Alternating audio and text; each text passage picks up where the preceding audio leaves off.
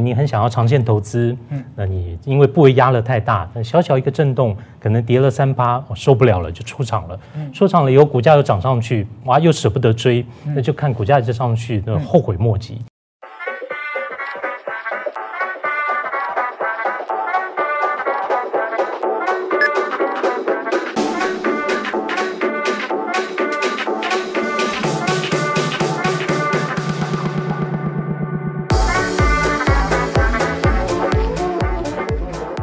我是吴若权，你超过三十岁了吗？如果你到三十岁还不知道理财的话，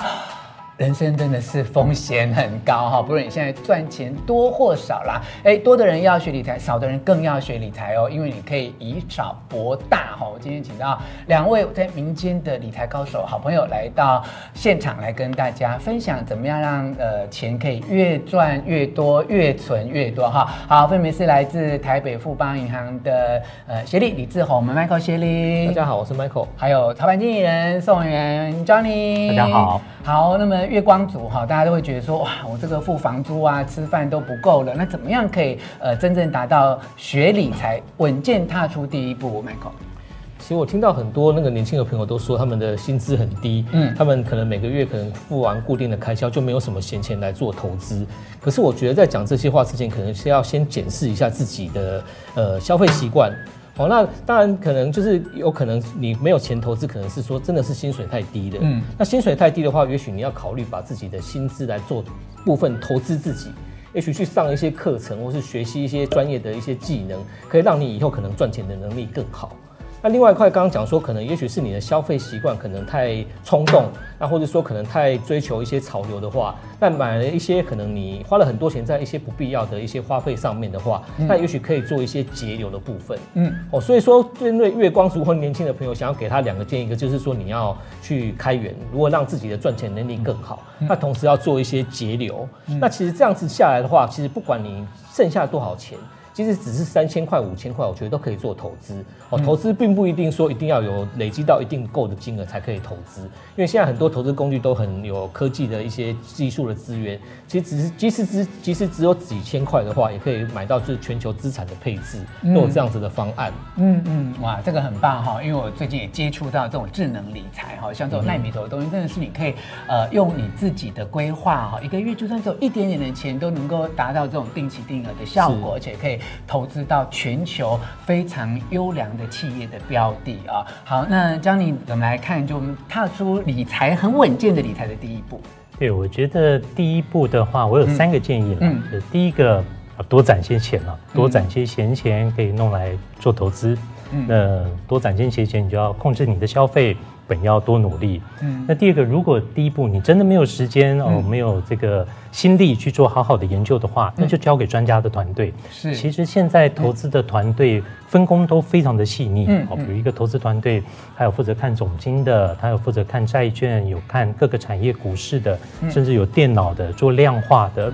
所以现在我觉得现在这个投资行业竞争非常激烈啊。所以各个投资团队都是卯足了全力去帮客户去赚取最棒的绩效。是如果真的你没有时间，我没有心力去，那就交由团队。嗯，那最后一个我觉得是要了解自己的风险承受能力啊，嗯，这点蛮重要的。因为这个现在市场很热哦，我们可以看到在街上可以看到很多人在划手机啊，在看这个股票啊，或者晚上盯着美股睡不着睡不着觉 啊，这都代表。你的投资部位已经超过你的风险承受能力了。嗯嗯，那怎么知道我们的投资的风险的承受能力到底到了哪里？其实很简单，就是你的投资的部位一定要让你可以这个正常的生活，安安稳稳的睡觉。嗯，其实我认为投资理财最害怕的、最担心的就是犯大错、输大钱。嗯，那当你的投资部位重压压得太重的时候，哦，你就很容易这个做出不理性的投资哦。比如说，例如说。可能你很想要长线投资，嗯，那你因为部位压得太大，那小小一个震动，可能跌了三八，我受不了了，就出场了。嗯，出场了以后，股价又涨上去，哇，又舍不得追，那就看股价就上去，那后悔莫及。其实都会犯错，那我自己也会犯错，就是尽可能的去减少这样不理性的行为，那就要了解自己的风险承受的能力。嗯嗯，所以在投资理财界呢，有一句名言呐、啊，这是完全考验人性啊，就不管是金额的高低，承受风险的程度，不在于那个金额的大小，而在你自己人性的贪婪跟恐惧啊，怎么去找到一个最佳的平衡点，这一点相对是非常重要，对不对？好，好，那么呃，我知道两位其实都呃很早就开始投资理财哦，那我想借由你们真的到目前为止很成功的经验，来跟我们的朋友分享一下，说那投资理财趁早来做的好处到底在哪里？嗯。对，我觉得投资理财最大的好处就是帮你完成你的目标，嗯，达成你的梦想，嗯，甚至哦，我可以自由自在的生活，无忧无虑的生活，嗯，哦，比如说我想要达成的目标是我希望我还清我的房贷，嗯，我可以给我两个小朋友很好的教育环境，嗯，我的梦想可能是希望跟我的太太能够退休自由自在的生活，那这就要靠投资理财帮你一步一步累积的去达成。是，那我这边分享一个观念哦，就是。趋势是投资最好的保护，时间是投资最好的朋友。啊，像巴菲特常说，人生就像滚雪球啊，你要有很长的坡道，那要有湿漉漉的雪。那很长的波道其实就是时间，嗯雪呢，那就是很稳健的报酬率。就有两这两个要素哦，慢慢的累积，不要犯错。你的人生的财富就会像滚雪球般越来越大。嗯，所以要把握这两个原则哈。好，那 Michael 呢，这么资深的金融界专家，跟我们分享一下，你觉得投资的好处是什么？我就不讲一些比较太专业的东西。我觉得有两个好处，一个是说，可能第一个观念可能就是说，你做投资理财，可能就是你不理财，财不理你嘛。嗯。像我自己就曾经有曾经有过，就是工作太忙，嗯，然后可能一年的不管是呃月薪啊，或是年终奖金，我都放在那边。那到了那个报税的时候，我老婆就跟我讲说：“哎、欸，就是 Michael，为什么你的那个利息收入比我少那么多？嗯，哦，就我我薪水可能比我老婆高一点，但是我利息收入却是她的一半都不到。那这样子，我连这个钱能够帮我赚到最基本的这个定存的利率，我都没有做到。那我很对不起这个钱的给我的那个价值，这是第一个。所以必须要去处理你的财务，才能够让钱发挥你的价值。那第二个，第二个想到的是说，那个就是我们平常啊工作要很努力，或是表现得很好。”我们才能够可能每年会加薪，可能三趴到五趴，